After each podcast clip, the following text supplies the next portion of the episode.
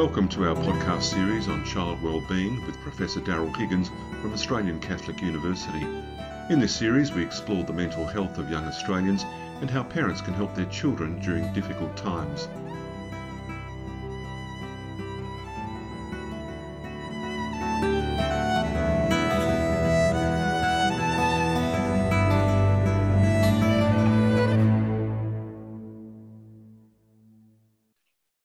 Mental health of the young has been in the spotlight again recently due to the impact of COVID 19. One group, the Parenting and Family Research Alliance, has highlighted the need for more parental help so children's mental health issues can be better dealt with. Daryl Higgins is Director of Australian Catholic University's Institute of Child Protection Studies and is one of the key researchers behind the Alliance. Welcome to Figuring Out Families, uh, Daryl. Thanks. It's great to be with you and your listeners. Terrific to have you on board. And we won't tell them some of the technical issues we've had getting here, but it's good to talk to you and uh, to see you. Let's start with the next. Called, yeah, that's called right. resilience, isn't it? oh, it is resilience, and we need that in this day and age. I tell you. Uh, let's start with an explanation of the Parenting and Family Research Alliance uh, and what you hope to achieve.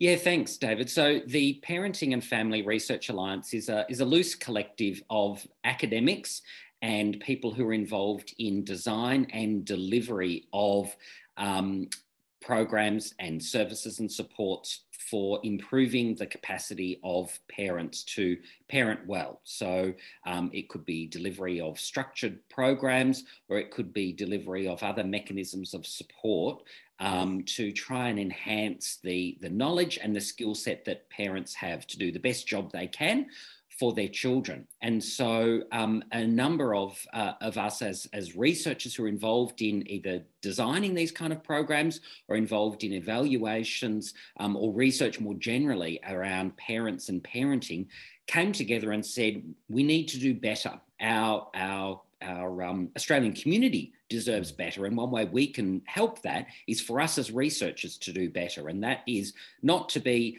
um, working in our own little silos um, and often competing with each other for very limited um, grant funding, um, but in fact to be working across those silos and to be collaborating. And so uh, we, we came together and we have been working on a number of projects, such as the one that I think has come to your attention, uh, a, a, review piece that looks at, well, what in fact is the value of um, parenting interventions um, and what's their evidence base in terms of addressing uh, children's uh, health and well-being issues and uh, the satisfaction and well-being of parents as well. Okay, no, fair enough. COVID, of course, has been a big issue across the board. But is it true to say that young people have been impacted more so than other age groups or just differently? I mean, we understand that um, a lot of elderly people have died, obviously, during COVID, but uh, it seems to be impacting or affecting a lot of young people now, especially. That's right. And I think that um, I would say probably it's affecting them differently. I think there, there probably hasn't been that comparison work yet to say, you know, it's more or less than other age groups. I think every age group has felt the impacts, but in a different way. Certainly, working um, families have experienced it in terms of having to juggle the issue of children um, learning at home. And I'm from Victoria, and, and certainly we experienced that um, much more strongly and for a longer period of time than many other states and territories. But I think to a degree, everyone across Australia has uh, experienced that. We certainly know the health impacts for the elderly and particularly the vulnerable, so those in um, you know aged care and uh, mental health and disability mm. um, facilities and services. Um, we know that they've been um, very significantly impacted. But children and young people, absolutely. There was a, a report recently from the National Children's Commissioner highlighting this very issue. Um, there have been lots of reports highlighting that the um, lack of engagement with school systems has been to the detriment of children and young people. Um, and I also know that in terms of their engagement with um, what we call, you know, child welfare services, including at the most pointy end involvement with statutory child protection services, we know that there's been a bit of a hiatus, particularly in those um, jurisdictions where there has been uh, a stronger lockdown and for longer periods. Internationally, there's been um, evidence to show that there's been a reduction in the number of um, reports of concerns about children's welfare and more importantly, from my point of view, a reduction in the access to the kind of um, welfare supports, including access to parenting programs like we're talking about um, for families during COVID. However, Yep. I think we shouldn't just see it as a bad thing. We should also see it as an opportunity. And I've heard from many um, service providers how they've actually had to switch to you know online service delivery. There's many evidence-based parenting programs that are available online. Um, and there's also you know kind of new models of practice that are starting to operate. Just as you know many of us who who you know see a gp regularly have seen well there's other ways of seeing a gp other than you know driving or catching public transport um, to to visit your gp you can see you know her or him online. And so that's kind of the way in which i think uh, you know as a community we've had to do that but of course you know whether children and young people are equally um, being the target of those adaptations and are able to take it up and benefit from that, I think only time will tell. Yes, and uh, you mentioned Melbourne, and I'm in Melbourne too. Of course, And we went through six lockdowns, and uh, more so than any other state. So uh, you'd expect that in the years ahead there could be some issues there with young people. Um, the lockdowns were particularly tough, especially the sixth one, uh, I think, last year. Yes, although of course we also see that there are some small groups of children and young people who benefited. And often it's those who were struggling with the kind of typical engagement that is expected of them in schools and other social environments. So we know that uh, children who might be on the autism spectrum disorder um, may, in fact, have appreciated the different way of operating and able to be in control of their own environment, perhaps more than they could be at school. So we have to remember that there are that there's a diversity, if you like, of experiences, and we need to be thinking of ways of, of catering best to um, the diverse needs of children and young people, their parents, and their families and communities more broadly. Sure. Daryl, you say that parents need quicker and more improved access to evidence based support programs to address these rising mental health problems. Is that one of your key uh, f- findings in the, the media release that I I read a couple of weeks ago? Yeah, that's right, David. And and uh, I suppose for two reasons. One is that we know that there's a, a, a very um, significant body of research showing the um, positive impacts that engagement with various types of parenting programs, so be they structured parenting programs or more broadly um, kind of parent support systems, and that could be delivered through you know through schools and through other um, kind of community agencies, ranging from very low intensity support such as having positive parenting messages in you know kind of newsletters and in you know kind of community engagement um, through to what we think of as the more um, structured kind of programs where you know you go along to a, a class and you hear from an expert about you know a particular issue through to the most intensive kind of supports for parents where they're really struggling with children with you know very significant um, behavioural or conduct um, problems mm. and uh, and are needing specialised and targeted um, supports in order to be able to um, improve their parenting practices and more importantly respond to their children's needs. And we know of course that that also changes over time that the needs that um, a family might have when they're uh, dealing with uh, a newborn baby are quite different to you know a child of you know early school age or um, a teenager. And uh, that's one of the things that evidence-based parenting programs are responsive to is where in that parenting journey are you and uh, how are you able to um, be child focused and change and adapt your you know your kind of parenting um, style and the the kind of routines and rules that you might have in place in the household um, to be flexible and adaptive as children develop and their their needs change. Mm. I certainly remember the when our kids were very young, the two, three, four. Uh, I'm glad I wouldn't want to revisit those years in some respects. Lack of sleep and the terrible twos, and uh, it was an interesting period of uh, when the kids are that young. I tell you. Yeah, look, and that's that's a really interesting point, David, and and that is that everybody needs help and support at some time. Mm. It can be very minimal help and support. It could be just, yep, we understand that this is a difficult thing, and these are the kind of experiences that other parents at your age and stage of life will be going through to kind of normalize that.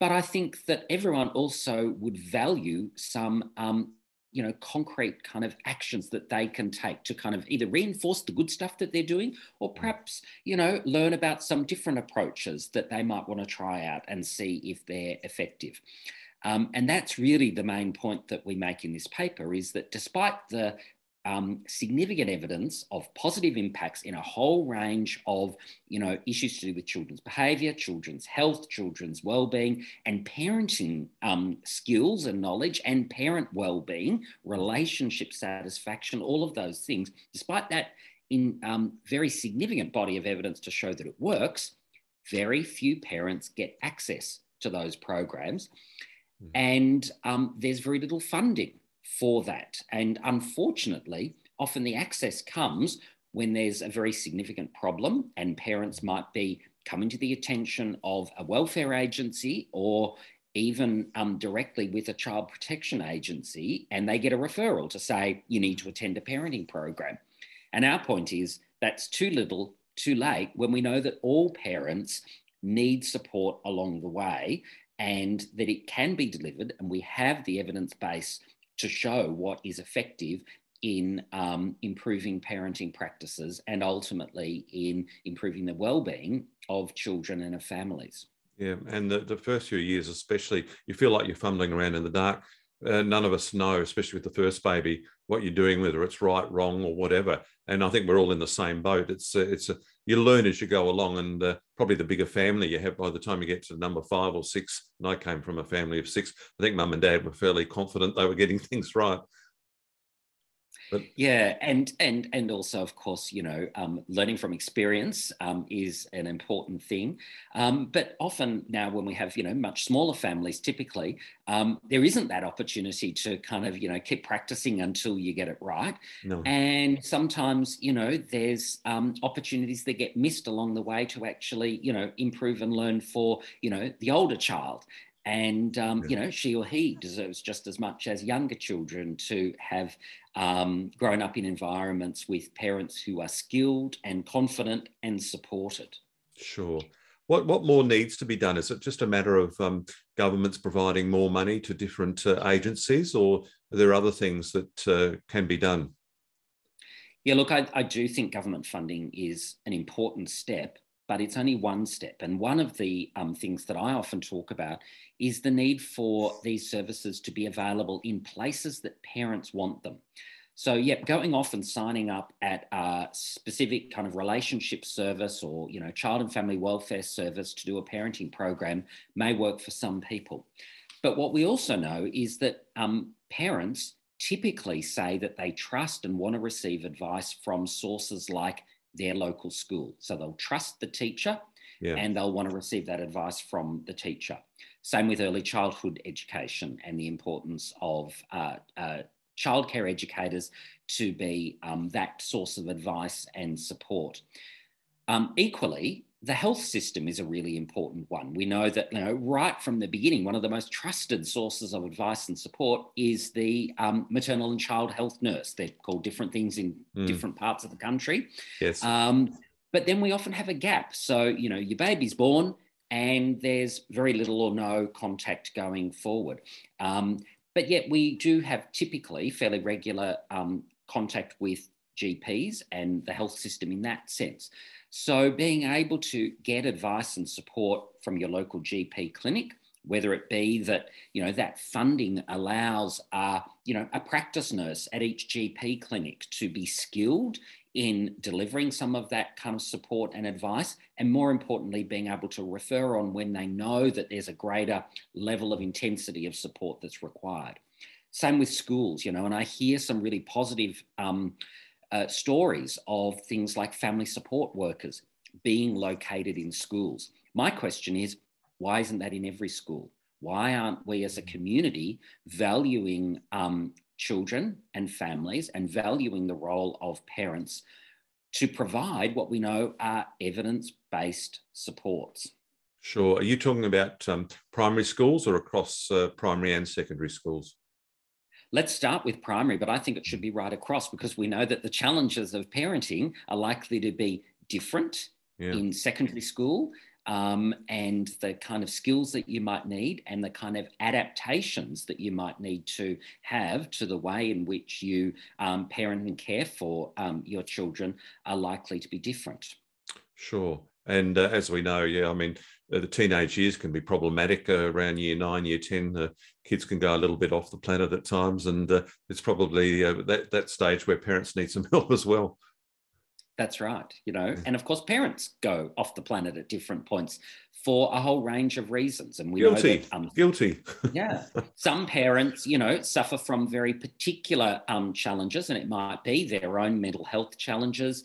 It might be because of, um, you know, uh, an issue such as intellectual disability or uh, another form of challenge in their lives um, that's making it difficult for them to uh, provide the best support available. Um, they may, might be suffering from a relationship breakdown or they might be experiencing family violence. Mm-hmm. And so, how do we tailor the access to you know parenting programs and supports to meet the, the challenges and the needs that parents have across the life cycle, but to also need to, to address the kind of diversity of need that they have. And the reality is that there are parenting programs that are not just generic, mm. but are tailored to meeting some of those specific needs of, you know, parents who have some of those real challenges, including, you know, drug and alcohol issues. Um, and we shouldn't be, uh, you know, just kind of, you know, throwing children under the bus by saying, parents who who uh, have these challenges uh, don't deserve to be a parent and they should just pull their socks up. The reality is they have complex lives. They deserve support to be the best parents that they can, and their children deserve to have their parents be supported in that way. I've got to say, one of the most um, striking things in my entire career as a researcher in this space was um, talking with children and young people who were in out of home care. And one of the main reasons for removal from the care of their parents was issues to do with drug and alcohol misuse and broader family violence.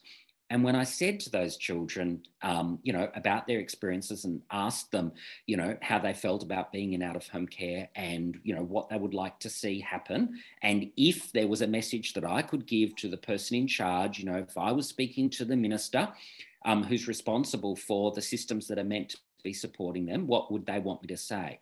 Yeah. And consistently, the message was get the help for my parents that I need, that yes. they need. You know, so they recognize that there was a lack of um, supports to be able to address the obstacles that were getting in the way of doing the best job of parenting that they could. Sure. No, so we need to listen to children. They have yeah. the wisdom and uh, and it's unfortunate that as a society, and I've got to say that that piece of research I did um, was more than 20 years ago. Uh, no, but just coming on 20 years ago now, and we're still at the same point where we know that mm. um, parents are not getting access to the programs that we know can help and support them. Yeah, no, that's that's a very good point. There's some strategies parents can adopt to assist their children if they're uh, there are places they can go or uh, um, I'm just not sure. My, my kids are much older now, so I can't remember. But I remember the maternal child uh, nurse that you mentioned earlier. But are there yes. places parents can go to seek help? Yeah, absolutely. And look, one of the one of the um, sources of support that many parents do turn to is things like online supports. And of course, you know, the online world out there is a it's um, you know a bit of a brave new world. Yes. Um, it's a wild frontier, but there are some evidence-based sources of support, and one of the best ones, funded by government, is the Raising Children's Network. Okay. So um, RCN. If you Google it, it's got an incredible amount of advice and support, and also capacity to be able to link you into, you know, getting further help and support. Um, there's a number of um, uh, agencies that are typically working in this space. So, Relationships Australia run a lot of um, mm. programs, as do almost any of the cares, you know, Catholic Care, Anglicare, uh, Baptcare, um, etc. There's there's a whole range of agencies that you can reach out to. Um, there's family relationship centres that are funded through the family law system to try and prevent relationship breakdown, and of course they do a lot of preventive work in this space in terms of addressing the challenges of relationships and parenting. Um, and of course, the professional groups as well. So, the Australian Psychological Society, which I know about, I'm a, I'm a psychologist, but I'm sure that there's plenty of others as well, such as uh, social workers and so forth, who their professional associations would be able to point people either to individual practitioners mm. um, or agencies where they can um, sign up and get this kind of support. Sure, and there's certainly uh, uh people need a lot of support. I, I mean, even before COVID, um, family issues, family breakdowns. Uh, people have always needed support, whether it be the parents, the children, whatever. But you just wonder uh, with COVID in the last two years whether those issues have been um, or have increased uh, dramatically. And I guess we'll see a lot of that unfold in the next couple of years. That's right. Yeah. Daryl, we're running out of time. Um, I want to talk to you again at some stage. Some of the main points, if you want to just recap that you would like to highlight from this podcast. Yeah, thanks, David. So, uh, you know, I think the main point is that we know that all parents need and deserve to get support at different times in their life. We can all benefit from having that. We know that there's a range of different programs that can help and support, and they vary in their intensity and they vary in the kind of issues that they're trying to resolve from um, really uh, simple positive parenting um, supports and strategies from um, you know from schools and newsletters and community radio stations um, through to you know intensive supports for those parents who've got very particular needs and whose um, children have particular challenges that may require an adjustment or a different way of approaching the um, the complex but rewarding task of parenting. And I think that as a community, we deserve to do better for our children and we deserve to do better for our parents to support them in doing the best job they can. Yeah, that's a, that's a very good point, and you're right. It's it is a very rewarding experience. I still have memories of pushing my son in a pram at three in the morning up and down the hallway because he wouldn't sleep. That seemed to go on for many, many months, if not years, but I'm sure I'm exaggerating. But uh, very rewarding, uh, and we all get through it at the end. Absolutely. Lovely talking to you, Daryl. We'll talk again. Thank you very much for your time. My pleasure.